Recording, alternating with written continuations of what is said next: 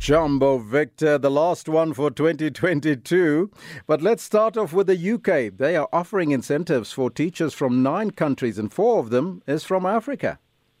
Botswana, Elvis, Ghana, South Africa, Zimbabwe are those countries. And Ukraine, if you look outside of Africa, is one of the countries apart from Jamaica, Singapore, and, and those. So it's Hong Kong as well. Qualified teacher status is something that will allow you to work in the UK because you don't you don't just qualify there. Where they expect to at least nearly 140 positions to exist.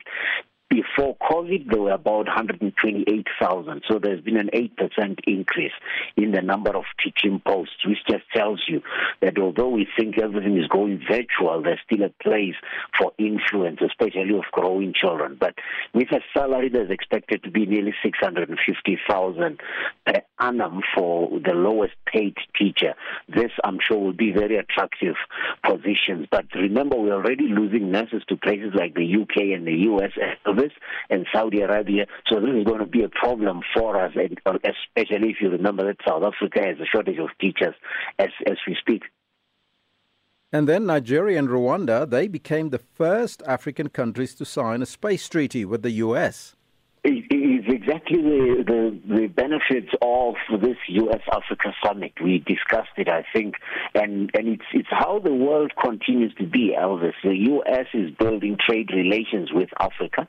It is not just about doing business, but it's also dominating world economics and and politics. So space agreements, as you know, is the race to dominate the skies, is the race to dominate geopolitical uh, uh, dynamics.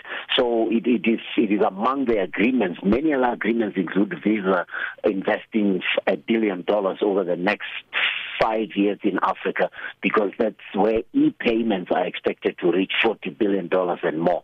So it's, it's what happens when you go to these summits. You've got to sign some agreements and come back with something to show for it. And then lastly, uh, Ghana, they agree to a 3 billion US dollar credit deal with the International Monetary Fund.